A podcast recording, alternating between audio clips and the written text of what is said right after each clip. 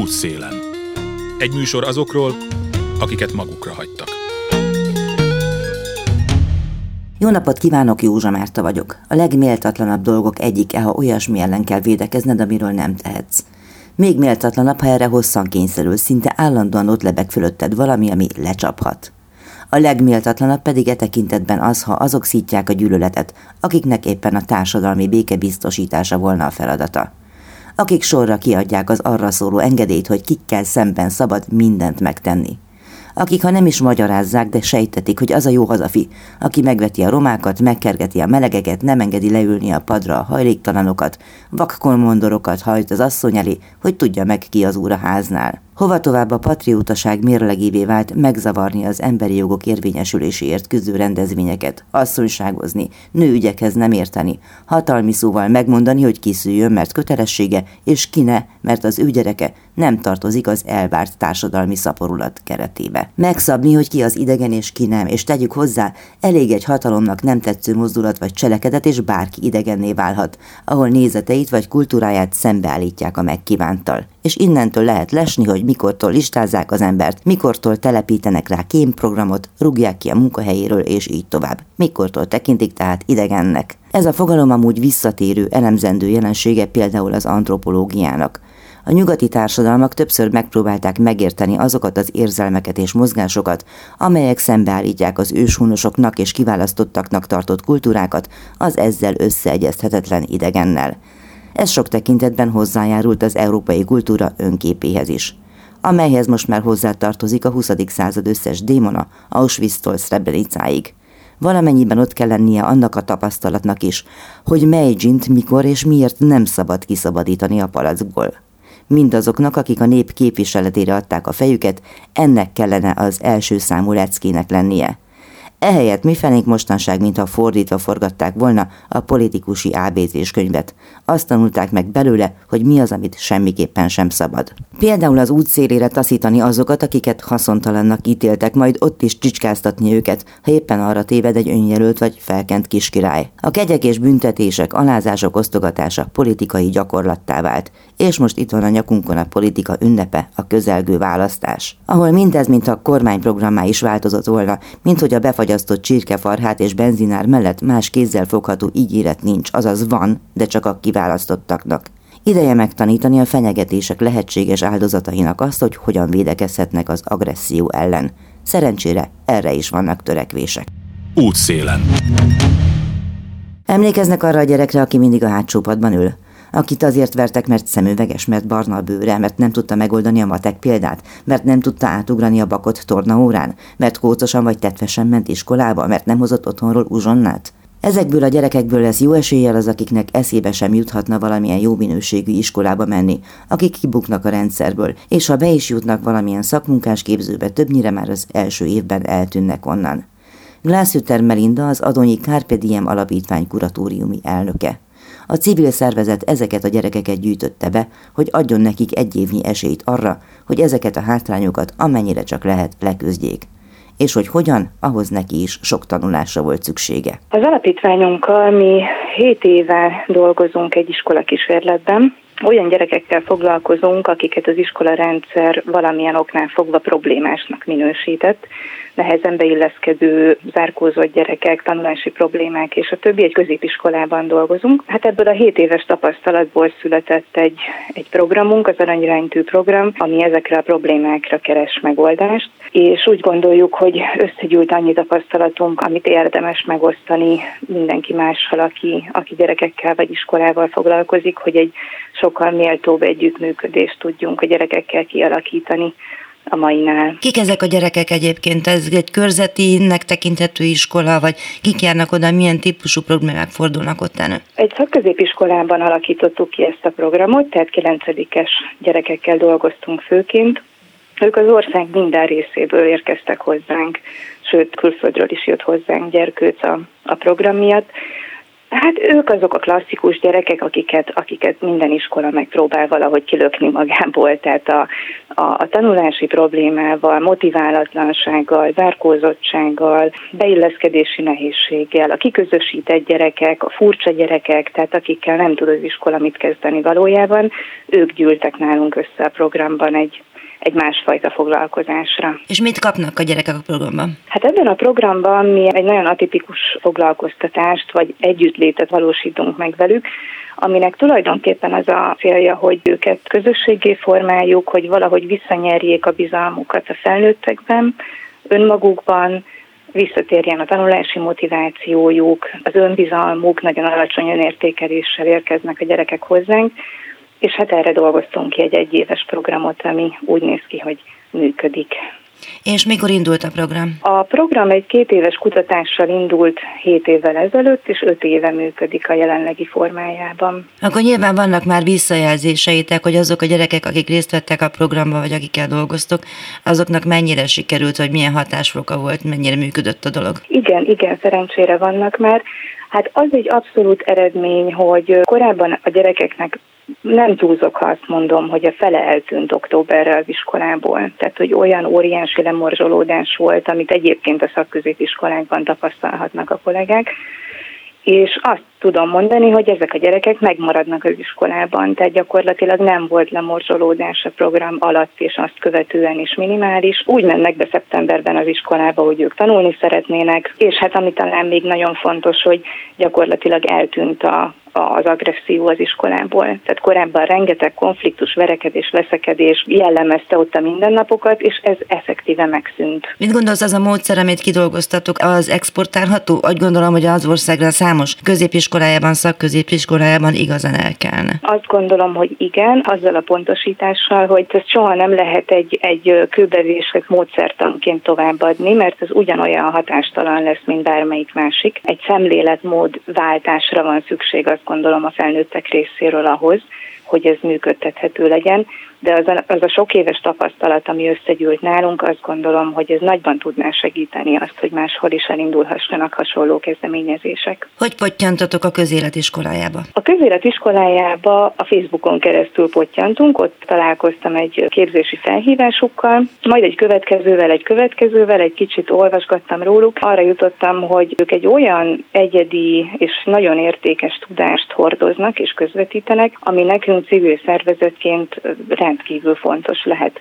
Tehát igazából ugye egy civil szervezetet, amikor az ember működtet, az nagyon sokszor csak a szolgáltatásra koncentrál, hogy mit fogunk nyújtani, mit tudunk nyújtani a hozzánk fordulóknak, de a közéletiskolájának a megközelítése ébresztett rá arra, hogy ez egy tudás, ez egy tanulható folyamat, hogy hogyan kell társadalmi változást elérni, mert ugye mindig ott akad el a dolog, hogy, hogy valahol helyben megoldunk egy problémát, egy probléma szeletet. De ahogy te is mondtad az imént, ezek a társadalmi nehézségek az egész országban jelen vannak, és ahhoz, hogy ezen ténylegesen tudjunk változtatni, és ne csak helyileg kezeljük a tüneteket, ehhez ezért egy másfajta tudás kell, és én úgy láttam, hogy a közéletiskolája közvetíti ezt a tudást. És akkor mi történt? Jelentkeztetek, elmentetek, és aztán? Részt vettem ezen a közösségszervezés képzésen, amit hát ugye most online formában tudott megtartani a közéletiskolája. Hogy is mondjam, abszolút szemléletformáló volt, tehát nagyon sok kézzelfogható tudást is kaptam a képzésen, de ami ennél talán fontosabb, hogy, hogy megváltoztatta egy picit a szemléletünket is. Tehát erről a szolgáltatás központú gondolatról kiszélesítettük a nézőpontunkat egy, egy társadalmi szerepvállalás, egy társadalmi aktivizmus irányába, hogy ne csak egy helyi problémát tudjunk kezelni. Úgyhogy nagyon komoly fordulat ez a, a szervezetünk életében, úgy gondolom. Voltak olyan élmények, amikor így a fejetetekre csaptatok, és azt mutatok, hogy aha, hogy ez nekünk hogy nem jutott eszünkbe? Esetleg abszolút. tudsz mondani ilyeneket? Igen, igen, abszolút, és szerintem a képzésen résztvevő többi társam nevében is mondhatom, hogy Például nagyon sok olyan nehézség van, amiről azt gondoljuk, azt hiszük, hogy ez, a, hogy ez egy belső probléma. Tehát mondjuk, hogy a tagok milyen mértékben vállalnak feladatot, mennyire érzik magukénak a, a szervezeti kultúrát, hogy hogyan hozunk döntéseket. Hajlamosak vagyunk azt gondolni, hogy, hogy hát ez, ez egy személyes ügy, ez rajtunk múlik, vagy nekünk nem sikerült esetleg úgy, ahogy szerettük volna És a képzésen nagyon sokszor jöttünk rá arra, hogy, hogy ez, ez egy abszolút struktúrális, egy szerkezeti probléma, hogy egyszerűen azért nem működik, mert nem jól szerveztük meg, és hogy ezt lehet ennél sokkal-sokkal átgondoltabban is csinálni, ami nagyon nagyban javítja a hatásfokát a működésnek. Sok-sok-sok ilyen részletre tért ki a képzés, és szerintem mindenki, aki ott volt, most egész más struktúrában látja a saját szervezetének a működését. Esetleg ez használható arra is, hogy találjatok más olyan civil szervezetet a országszerte, akikhez közöttök van, vagy közöttök lehet, vagy közöttök kell, hogy legyen? Igen, abszolút így volt. Hangsúlyt is fektettek a képzők arra, hogy ismerkedjünk egymással, tehát hogy erre volt külön dedikált idő, és azt mondhatom, hogy, hogy nagyon nyitottak szerintem a civil szervezetek a kapcsolódásra. Tehát mindannyian valamilyen jobban működő társadalomért dolgozunk, és ebben nagyon-nagyon fontos lenne, hogy egyesítsük a tapasztalatunkat és az erőinket. Nekem is volt ezen a képzésen két olyan szervezet is, akikkel azt gondolom, hogy a jövőben fogunk együtt dolgozni, mert hasonló céljaink vannak, és nagyon értékesek lehetünk egymás számára. Mindjárt hallanak majd a hallgatók egy interjút a közélet iskolája szervezőivel, munkatársaival, akik most indítanak egy új képzést, és ez a képzés arról szól, hogy megpróbálják felkészíteni azokat a civil szervezeteket és társadalmi csoportokat a védekezésre, akiket vélhetően valami fajta agresszió érhet, akár a média, akár pedig az utca, vagy bármi másnak a népe felől. Gondolok itt arra, hogy például nem tűnő a szexuális kisebbségeket gyakran, vagy egyre gyakrabban érik támadások, hogy sokan lesznek a propaganda áldozatává. Na most is olyan fiatalokkal foglalkoztok, akikkel voltak éppen ez megtörténhet, mert hiszen nem a középosztálybeli gyerekek járnak Igen. zömmel, gondolom hozzátok. Hogy látod Igen. egy ilyen képzésnek a szükségességét, fontosságát?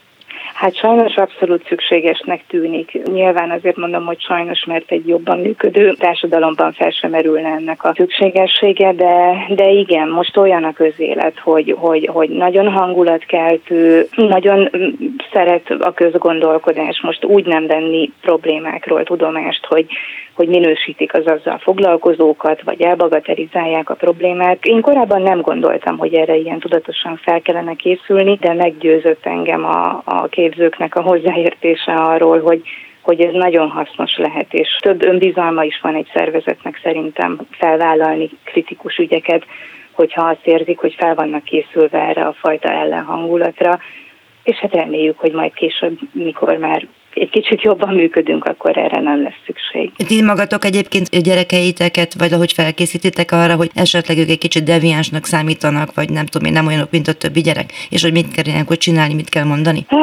Hát igen, igen, nyilván beszélünk erről, bár a, talán a stratégiánk az inkább az, hogy próbáljuk az ő önbecsülésüket, önismeretüket annyira megerősíteni, hogy ne, ne legyenek annyira függők a külső véleményektől. Ez, ez rájuk nagyon jellemző egyébként, hogy, hogy ők a, a társadalom szemében, szemének a tükrében látják magukat, ami nem egy hízelgő kép. És azért is dolgozunk egy évig velük, hogy, hogy legyen, és ráadásul eléggé külön vagyunk velük ebben az egy évben, pontosan azért, hogy legyen idejük egy másfajta identitást kialakítani. Nagyon sokat foglalkozunk a konfliktuskezeléssel, hogy, hogy ezt hogy lehet úgy csinálni, hogy abba senki ne sérüljön, és ne nyertesek és vesztesek legyenek a végén, és ennek a keretében nyilván beszélünk arról, hogy egy ilyen támadásra hogyan érdemes reagálni, mit lehet tenni. Tehát van mód rá, és higgyék el a gyerekek, hogy ők is értek és tagjai a társadalomnak. Ez a legfontosabb üzenet, igen, igen, igen. És, hogyha, és ráadásul, amikor ők ezt már csak egy picit is elhiszik, hihetetlenül együttműködővé és proaktívvá, kreatívvá válnak. Tehát nagyon gyorsan jön a bizonyítéka is annak, hogy ez így van, ahogy ők elengedik azt a negatív identitást, amit előtte rájuk erőszakolt a környezet. Útszélen. A Glászüter Melinda által emlegetetteket Fernengel Ágnest, a közéletiskola igazgatóját és Bauer Flórát, az iskola közéleti koordinátorát kérdezem arról, kiknek szól és mit tud ez a civil kezdeményezés. A közéletiskolája az egy olyan képzőközpont, ami az állampolgárok iskolája igazából. Itt azt tanítjuk, hogy, hogy hogyan tudnak az emberek szerveződni, olyan csoportokat építeni, mivel ki tudnak állni a saját érdekeiket. Mondj egy példát. Vagy ötöt. Igen, mi azt szoktuk például mondani, hogy azokat a szervezeteket, akik például jártak hozzánk sokat képzésekre, és nagyon büszkék vagyunk a munkájukra, hogy például a lépjünk, hogy léphessenek egyesület, akik azért álltak ki, hogy, a, hogy az otthonápolási díjnak megemeljék a mértékét, ők nagyon sok képzésünkre jártak, és büszkék vagyunk rá, hogy ők itt, itt tanultak nálunk arról, hogy hogyan lehet fenntartható szervezetet építeni, megkiállni az érdekeikért de járnak hozzánk például a végtaghiányos gyermekekért szerveződő egyesület is jár hozzánk, de nagyon sok ilyen helyi érdekvédő, például a Balaton kapcsán, akik, akik ott a szállodaépítések ellen állnak ki, ők is sok képzésünkre jártak. És ami még fontos számunkra, hogy nagyon sok olyan érdeklődő egyéni állampolgár jár, aki szeretne többet tudni a társadalmi igazságtalanságokról, és arról, hogy akár egyéni szinten hogy tud ezekért kiállni, vagy csoportot szervezni azért, hogy igazságosabban működjön akár csak az ő kisvárosában vagy falujában a, a a társadalom, akik erről akarnak tanulni, ők is sokan járnak hozzánk. Te magad hogy kerültél ebbe a tulajdonképpen segítő szakmába? Mi szél fújt az aurórába? Igen, az Aurórában beszélgetünk most, mert itt van a közéletiskolája irodája. Hát én először résztvevőként jöttem a képzésekre, szóval én úgy kezdtem el így dolgozni, hogy előtte már részt vettem egy csoportszervezés képzésen, mert én is el akartam indítani néhány barátommal egy oktatási igazságosságért tevő csoportot, amiből egyébként most arra kinőtt az évek óta működő, de viszont közösségi tér, ami Kispesten egy állampolgári oktatási program. Szóval amikor ezt akartuk elindítani, akkor mielőtt megalapítottuk volna a csoportunkat, eljöttünk tanulni ide a közéletiskolába, iskolájába, mert azt gondoltuk, hogy ha van olyan hely, ahol továbbadják ezeket a tapasztalatokat, akkor nekünk, amikor elkezdjük felépíteni a szervezetünket, akkor nem kell elkövetnünk az összes ilyen hibát, amit minden szervezet elkövet, mert hogy ezek ilyen gyerekbetegségei az ilyen csoportoknak, civil szervezeteknek, és nekünk nagyon-nagyon sokat segített, hogy kaptunk ilyen fogódzót arra, hogy hogy kell egy szervezetben, milyen opciók vannak arra, hogy hogy lehet döntést hozni, hogy, hogy épülhet fel egy csoport, milyen szerepek vannak, hogy kell stratégikusan előre gondolni és megtervezni a céljainkat és afelé haladni, és nagyon inspiráló volt nekünk az, hogy két napig más szervezetekkel együtt tanulhattunk erről, hogy hogyan lehet erős civil közösségeket építeni és aztán a közéletiskolájában tanultam még kritikai pedagógiát is, amiről most tavasszal is van, van képzésünk, meg minden évben van, ami arról szól, hogy hogyan lehet a pedagógiát az oktatás társadalmi változás eszközeként használni, és egy ilyen nagyon, egyrészt egy ilyen baloldali, meg ilyen igazságosságba hívő pedagógiai módszer, és erről is tanultam itt, és akkor utána egy álláshirdetésre jelentkeztem, és akkor kezdtem el most már négy éve a közéletiskolájában dolgozni. A megvalósult álommeló? Igen, és aztán most arra én is vezetem az iskolát, ami meg nagy megtiszteltetés, meg nagy felelősség. Tőled is azt kérdezem, hogy mondd el, hogy hogy kerültél te egy egyetem, mi az a családi, személyes, társadalmi vagy oktatási indítatás, ami miatt ilyesmivel foglalkozom? Én is résztvevőként kerültem először a közéletiskolájának a közelébe. Én mesterszakos egyetemistaként kezdtem el járni itteni képzésekre. Egyébként most már társadalmi befogadás mesterszakra jártam, ami ugye kicsit hasonló témákkal foglalkozik, és azt láttam, hogy a közéletiskolájának a kurzusai azok így kiegészítik, meg kicsit másképp keretezik azt, amit ott is tanulok, és ez nagyon izgalmas volt egy csomó szempontból. Úgyhogy elkezdtem járni egyéb programokra is, például filmklubokra is. Amikor közösségi koordinátort kerestek, akkor jelentkeztem, mert önkéntesekkel elég sok tapasztalatom van már önkéntes csapatoknak a működtetésével, különböző táborokból, vagy egyéb ilyen közösségi eseményekből. És most éppen mire készültek? Hát most több dologra is készülünk, ami talán a legaktuálisabb az az, hogy a következő héten, szerdán, február 23-án tartunk egy filmklubot,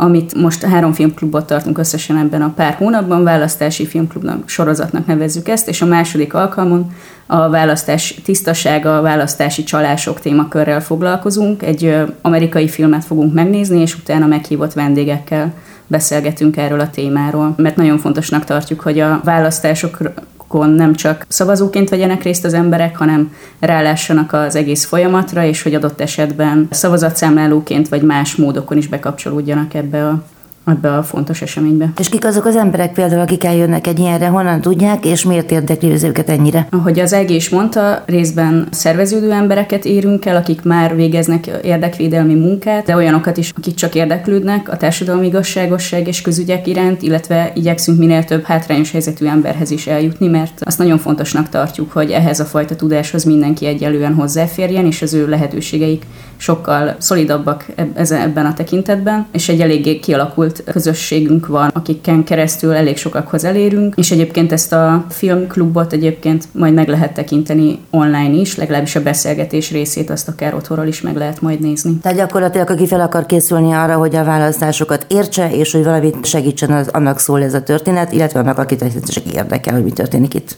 Igen, így van. Mi az, amit itt még számíthatnak az emberek? Van egy társas játékunk, az a neve, hogy szerveződj, és ez egy érdekvédelmi vagy aktivista társasjáték, ahol 5-10 ember játszik közösen, és az a céljuk, hogy egy érdekvédelmi ügyet sikerre vigyenek egy ilyen szituációs játék keretében. Mondjuk, hogyha van olyan ügy a játékban, hogy egy parkot szeretnének megszüntetni és helyére szállodát építeni a mondjuk az önkormányzat, és akkor a játékosoknak azt kell kitalálni, hogy milyen lépésekkel tudják ezt megakadályozni. Kikkel kötnek szövetséget, milyen akciót szerveznek, milyen média megjelenéseket intéznek el maguknak, és ezekkel pontokat szerezve tudják megakadályozni a, az adott ügyet. És ezt a játékot szeretnénk minél több helyre elvinni. Egyrészt olyan csoportoknak is szerintem nagyon hasznos, akiknek már van érdekvédelmi tapasztalata, mert egyrészt kipróbálhatnak új eszközöket, kicsit bővítheti így az eszköztárukat vagy a rálátásukat az egész témára, másrészt pedig akár olyan ügyeket is választhatunk, amit, ami számukra releváns, ami a saját munkájukhoz kapcsolódik, szóval ki tudják próbálni igazából tét nélkül fejben egy-egy ilyen kampánynak a lebonyolítását,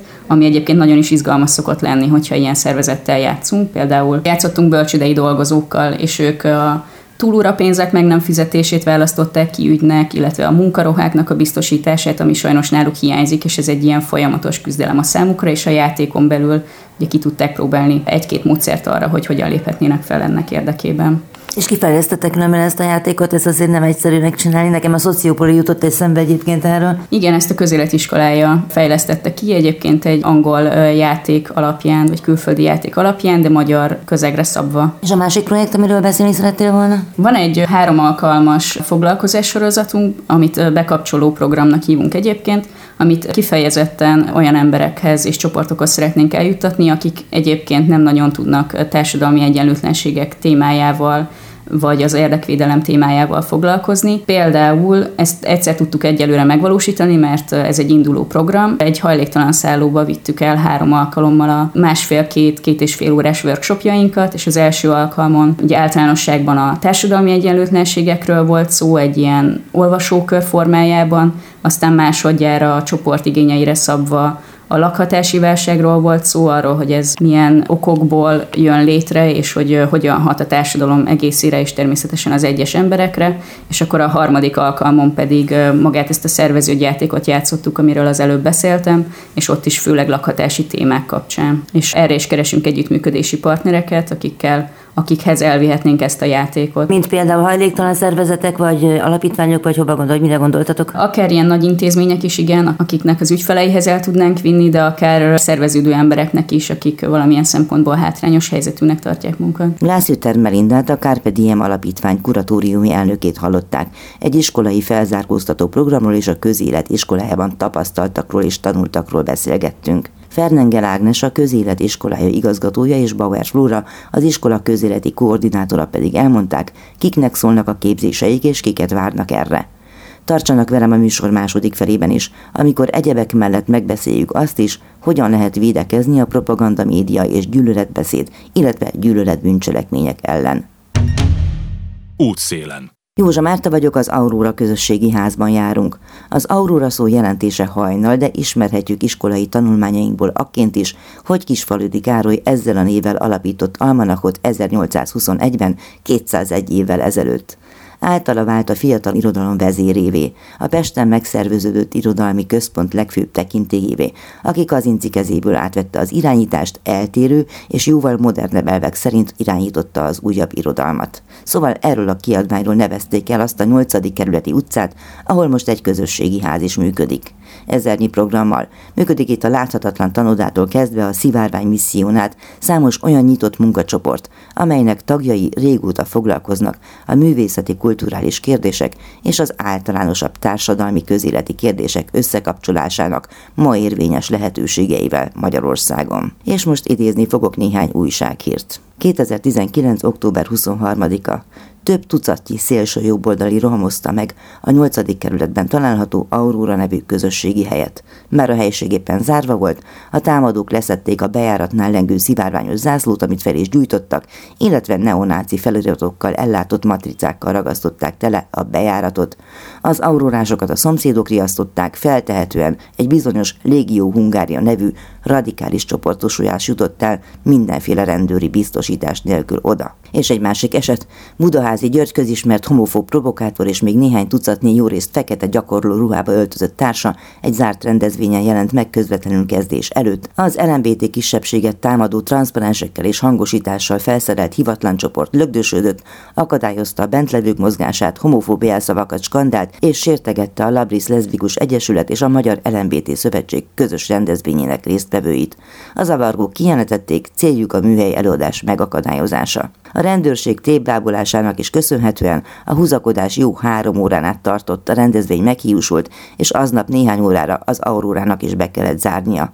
A homofób provokátorok tehát elérték a céljukat. Szóval az Aurórában vagyunk, most csend van és nyugalom, továbbra is Fernengel Ágnessel, a közéletiskolája igazgatójával, és Bauer Flórával, az iskola közéleti koordinátorával beszélgetek. A közéletiskolájában egy olyan világért teszünk, ahol minden ember részt tud venni a közéletben, és az őt érintő döntések meghozatalában, társadalmi helyzetétől függetlenül. Abban segítjük a tenni akaró állampolgárokat, hogy mozgalomba szerveződve hatékonyan ki tudjanak állni az érdekeiért. Olvasom a honlapjukon. Most a TASZA közösen új képzést fejlesztettek ki. Az a Propaganda Média célkeresztjében című tanfolyam eszköztár szervezeteknek médiatámadások esetére címmel.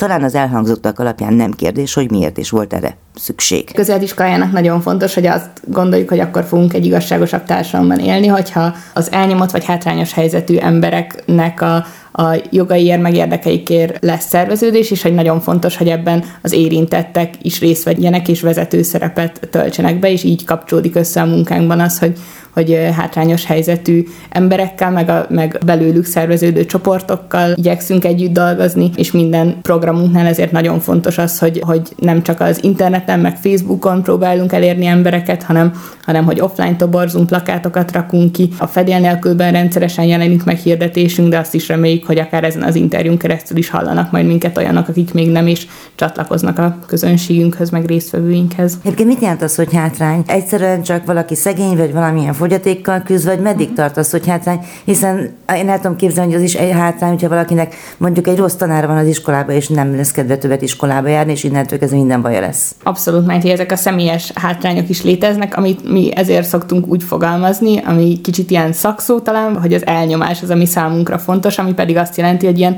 csoportok közötti egyenlőtlenségek. Szóval, ha valakire ránézünk, és nem, nem a nem a, az egyenrangú embertársunkat látjuk benne, hanem van valami olyan társadalmi stigmája például, hogy mondjuk őt hajléktalannak látják, és nem egy embertársunknak, akkor az egy ilyen nagyon erősen elnyomott helyzet, de az is egy fontos ilyen társadalmi elnyomási viszony nekünk, hogy, hogy például a nemek közötti egyenlőtlenség, erre a témára is van képzésünk, ami erről szól arra mi nagyon büszkék vagyunk, hogy nagyon sok mozgássérült ember jár a képzéseinkre, rendszeresen vannak látássérült, meg hallássérült részvevőink is, és erre fel is vagyunk készülve, vagy ők is ugyanúgy részt tudjanak venni a képzésen, mint bárki más, akinek nincs ilyen fizikai hátránya. Az is fontos nekünk, hogy ilyen társadalmilag vegyes csoportok tanuljanak együtt, és, és hogy szegényebb, meg gazdagabb emberek, akár az, hogy LMBTQ emberek, akik most különösen nagy ilyen állami elnyomást tapasztalnak ma Magyarországon, hogy ők is megjelenjenek a képzéseinken, és ez nagyon-nagyon inspiráló a részvevőknek is, hogy ennyire vegyes csoportokban tanulhatnak együtt ezeken a képzés alkalmakon. Most, hogy indul egy új képzés, nem is tudom, hogy melyik ötöktől kérdezzem először. Gyakorlatilag ugyanarról beszélünk, amiről eddig is. Uh-huh. Tehát, hogy hogyan tudnak ezek az elnyomott csoportok és egyének is kezdeni valamit azzal, hogy ők itt bizony elég gyakran kerülnek a politikai közbeszéd célkeresztjébe, és ez átragad a társadalom többi részére is. Lesz most egy új képzésünk, aminek az a cím, hogy a propaganda média célkeresztjében, ami arról szól, hogy hogyan lehet a média támadásokat kezelni, hogy mi történik, hogyha megkeres a propaganda média, akár, az, akár az, hogy megjelenik egy szervezetnek a kapujában, vagy hogyha hazugságok jelennek meg a médiában egy csoportról, vagy egy ügyről. Ezt az ilyen nagyon praktikus képzés most fogjuk először tartani, február 26-27-én a, a TASZ munkatársával, Kertész Annával együtt tartjuk ezt a képzést, és ez egy kísérleti képzés lesz, amiben nagyon támaszkodunk arra, hogy a részvevők tudását, meg tapasztalatát is használjuk, és azt látjuk, hogy ezek a médiatámadások támadások, ezek egyre gyakoribb eszközei annak, hogy hogyan akarja a hatalom elhallgattatni, vagy nevetségessé tenni, vagy lejáratni az alulról szerveződő csoportokat. És ameddig régen főleg ilyen nagyobb civil szervezeteket támadtak meg, ilyen propaganda média eszközeivel, most már azt látjuk, hogy ilyen kisebb szinten, kisebb településen, akár kerületekben, ilyen helyi, helyi fórumokon is, szóval, hogy, hogy most már nem csak a legnagyobb szervezeteket érinti, hanem kisebb szervezetek is ennek a propaganda média támadásoknak a célkeresztjébe tudnak kerülni, és arról lesz szó ezen a képzésen, hogy hogyan lehet védekezni ez ellen, hogyan lehet az ügyünk erősítésére használni akár, hogyha van valami célunk, amit el akarunk érni, akkor ebben ez, ebben ez ne tudjon hátráltatni annyira minket, és, és hogy egyáltalán a csoportunkat, meg akiket személyesen érez a támadás, hogy őket hogy lehet megvédeni, meg így közösségként így összezárni és vigyázni rájuk, mert hogy mégiscsak az is a lényeg ezeknek a a támadásoknak, hogy hosszú távon megijessze és elhallgattassa azokat, akik kritikusak valamilyen intézkedéssel szemben, vagy kiállnak valamilyen értékért, és, és ezért is fontos ez az ilyen mentális megközösségi támogatás azok számára, akik egy ilyen szervezetben sérülhetnek egy média támadásnál. Róla magad is tréner vagy ebben? Igen, tartok egy-két képzést, például a társadalmi egyenlőtlenségekről szóló képzést, aminek elnyomás arcai a címe,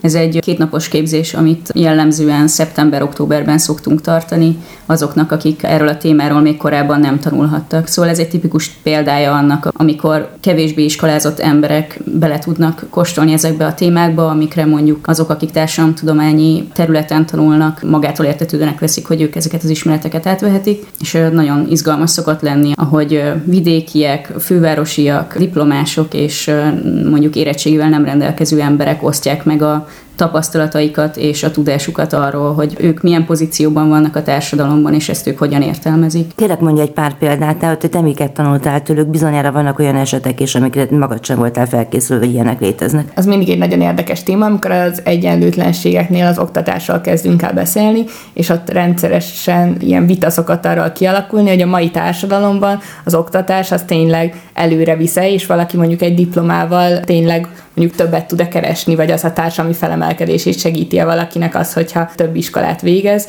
és hogy itt is nagyon érdekes szokott lenni annak az, az ilyen ütköztetés, hogy van, akinek, van, aki azt tapasztalja a saját életében, hogy mondjuk valaki egy szakmunkás papírral sokkal többet keres, mint valaki három diplomával. Régiónként is abszolút változik, hogy ott mennyit ér egy bizonyos papír, akár az osztrák határhoz közel, vagy, vagy az ország másik csücskében, és és ezek, amikor ezek a pontok, amikor ilyen elméleti koncepciókról, mint a társadalmi felzárkózás, vagy az oktatásnak a szerepe, erről elkezdünk azon a szinten beszélni, hogy kinek milyen tapasztalata van erről, akkor ezek ilyen nagyon érdekes tapasztalatok, meg ugyanígy például én nagyon sokat tanulok mindig abból, amikor különböző szakszervezetekből jönnek el olyan tagok, akik gyári munkásként szakszervezetben tagok, és arról beszélnek, hogy ők ott hogyan állnak ki az érdekeikért, hogy őket milyen sérelmek érik a mindennapokban, és ez egy egészen más tapasztalat, mint amit mondjuk az ilyen középosztálybeli, ilyen klasszikus civil szervezeti munkát végző résztvevőink hoznak, és nagyon sokat tanulnak egymástól abból, hogy hogyan lehet szolidáris csoportokat felépíteni különböző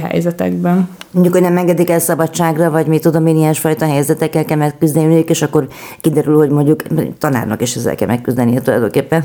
Hát akár, vagy például, hogy fizetniük kell a munkaruháért, akár a dolgozóknak, és nem adják nekik ezeket, ingyen pedig ez járna nekik, hogy nagyon sok ilyen sérelem éri őket, hogy nem kapnak annyi szünetet, mint amennyi kijárna nekik, nem vetik ki a szabadságaikat, és hogy ezek egészen más fajta problémák, mint amivel egy más helyzetből jövő, vagy akár egy szociális munkás részvevő is egészen más problémákkal találkozik, mint egy mosóporgyárban dolgozó részvevőnk és ezek a társadalmi helyzetek egyébként ezekben a különböző társadalmi helyzetekben levő emberek a hétköznapokban valószínűleg soha nem találkoznának egymással, soha nem beszélgetnének egymással, de a közélet iskolája erre is ad teret, hogy különböző helyzetben levő emberek egyáltalán megismerjék egymást, és kialakuljon egy párbeszéd, vagy árnyaltabban lássák egymást annál, mint amit egydimenziósan csak a médián keresztül látnának egymásból. A bevonása az embereknek, az neked dolgod, de előfordulhat-e az, hogy olyan kérdésekkel és olyan problémákkal jelentkeznek, amelyeken nehéz segíteni, vagy amelyeket tovább kell gördíteni más probléma megoldó közegek felé? Szerintem az nagyon fontos nálunk, hogy ugye érdekvédelemmel és társadalmi egyenlőtlenségekkel foglalkozunk, és van rálátásunk arra, hogy kik azok a csoportok, akiket adott esetben embereknek érdemes megkeresnie, hogyha a saját problémájukat szeretnék tovább gördíteni, amennyiben még nincsen saját csoportjuk.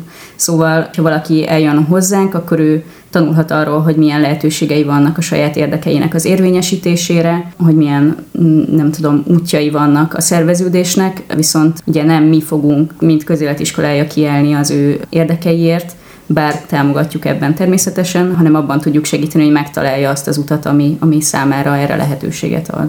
És mennyire vannak visszajelzések, mennyire követitek az embereket, vagy nagyjából állandó a közönség, aki itt van? Van elég sok visszajáró résztvevő is, igazából erre elég büszkék is vagyunk, hogy szerintem ilyen 30%-a a résztvevőknek az visszajár, de annak is nagyon örülünk, hogy a többiek viszont újak. És hát azt szoktuk látni, hogy vannak tipikus szervezetek, akik sokat járnak hozzánk. Ugye a Lépjünk, hogy léphessenek csoport az ilyen volt, akiket az Ági említett, de mondjuk talán az Eleven Gyál csoportot is említhetjük. Greenpeace-től is szoktak hozzánk jönni, és ez szerintem jól mutatja azt, hogy vannak országos szerveződések is, akik járnak hozzánk, illetve egészen kicsi kis települési érdekérvényesítő csoportoknak a tagjai is megtalálnak minket. Mennyire tartott személyesen fontosnak, hogy felerősítse valaki az ő hangjukat, mert tulajdonképpen te is, meg én is ugyanezt teszem, hogy megpróbáljuk az ő hangjukat felerősíteni, illetve megtanítani arra őket, hogy hogyan lehet ezt nekik megtenniük. Ez a része mennyire működik a dolognak? Hát szerintem ez nagyon fontos, és például a médiával kapcsolatos képzéseink azok pont arról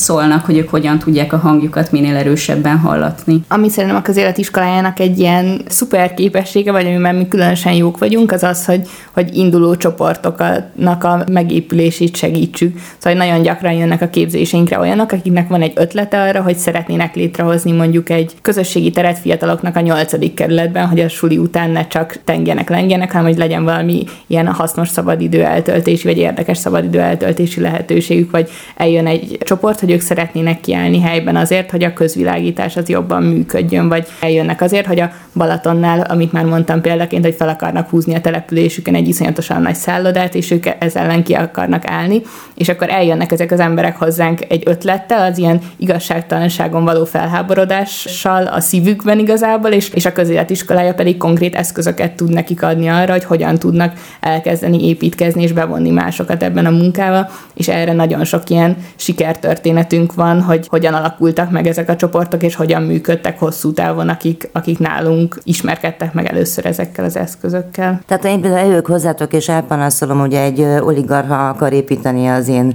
szomszédságomban egy, mit, egy diszkót mondjuk, vagy mm. bármi zajjal és nagy környezeti terhelésre jár, és ide jövök, és azt mondom, hogy valamelyik képzése mondjuk, hogy jaj, jaj, ez a probléma, akkor például mit mondtok nekem?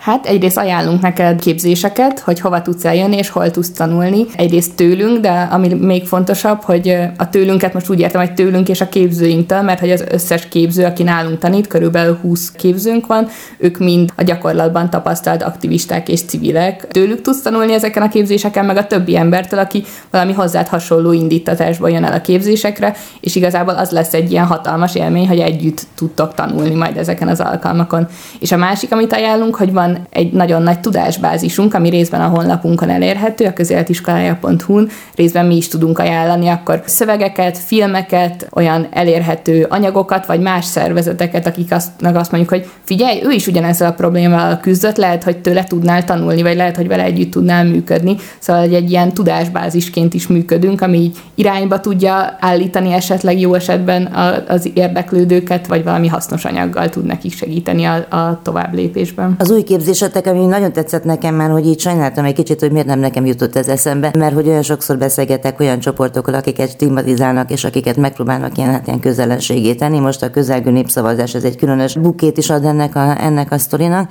de hogy ez azért már tulajdonképpen a veszedelmes kategória, tehát amikor kipécéznek állampolgári csoportokat, és azt mondják, hogy ők az ellenség, hogy ezzel mit lehet így kezdeni? Ez, hogy úgy kérdezem, elegek vagytok-e? Azt reméljük, hogy az, hogy most már sajnos sok szervezetnek van ezzel tapasztalata, és azért is kértük fel a, a TASZ munkatársát ezt a képzést kifejleszteni velünk, mert azt látjuk, hogy nekik is már sok tapasztalatuk van ebbe, és mi nagyon hiszünk ebbe, hogy, hogy egymás tapasztalatára építeni van értelme, és ez a képzés is erre egy ilyen terep, hogy, hogy lehessen tanulni egymástól, meg, meg megosztani ezeket a tapasztalatokat, és szerintem nagyon fontos lépést tartani ezekkel a támadásokkal, szóval, hogy most már van, és nem csak így passzív elszenvedővé válni, és nagyon, vagy szerencsére nagyon sok szervezet és csoport tudja is már ezt csinálni nagyon ügyesen, hogy aktívan és, és proaktívan és, és tesznek, és használják ezeket lehetőségként, próbálják meghasználni ezeket a támadásokat. Szóval szerintem van értelme és van haszna annak, hogy ha egy szervezet például előre gondolkozik, és van stratégiája arra, hogy ha megkeresnek minket, akkor mit fogunk csinálni, hogyha átgondolják, hogy mi, mi, mik azok, amikkel megtámadhatnak minket, és azokra ilyen terveket készít. Ha megtámad minket a média ezzel a témával, akkor arra mi mit tudunk mondani, mert már az nagyon megerősítő tud lenni, hogyha hogyha nem ér, nem ér egy csoportot váratlanul ez a helyzet, és azt hiszem ezt, ezt is akarjuk átadni ezzel a képzéssel, hogy egyrészt megosztani a tapasztalatokat, amik már vannak szervezeteknek, de hogy abban segíteni, hogy ez nem egy varázslat, hanem meg nem is nincsenek is rá ilyen varázsmegoldások, vagy ilyen instant raktapasz arra, hogy mit lehet ezzel ellenteni, de az, hogyha felkészült egy csoport, és, és tervez, és felkészül arra is, hogy hogyan tud egy ilyen vészhelyzetben, amikor támadás éri segíteni a munkatársainak vagy aktivistáinak, akkor azzal már nagyon, nagyon sokat tett azért, hogy, hogy ne tudjon neki annyit ártani ez a támadás, mint ami a célja volt, és ehhez az ilyen felkészüléshez adunk mankókat. Meg ami még szerintem nagyon-nagyon érdekes lesz, az az, hogy hívunk is egy olyan újságírót, aki segíteni fog nekünk felkészülni erre, aki nem propaganda médiánál dolgozó újságírót a félreértések elkerülése vége, hogy ilyen kamerás gyakorlatot is fogunk csinálni a képzésen, ahol arra készülhetnek fel a résztvevők, hogyha például odaállít az irodájuk elé egy kamerával egy ilyen propaganda laptól egy újságíró, akkor hogyan kezeljék ezt a helyzetet, és, és közösen beszélünk majd erről, erről hogy, hogy hogyan reagált, hogy kellett volna, és hogy ez a fajta ilyen praktikus gyakorlat, amikor, hogyha tényleg majd az ajtaja elé áll valaki egy kamerával rossz esetben, akkor, akkor ez nem először történik meg vele, nem már fel van készülve, az, az egy nagyon fontos erő lehet a kezükben. Mondjuk az Aurórának azért nem akar a meglepetés, mert az Aurórának magának is kell kezdeni néha ilyen dolgokat mostanában, rend van, béke van?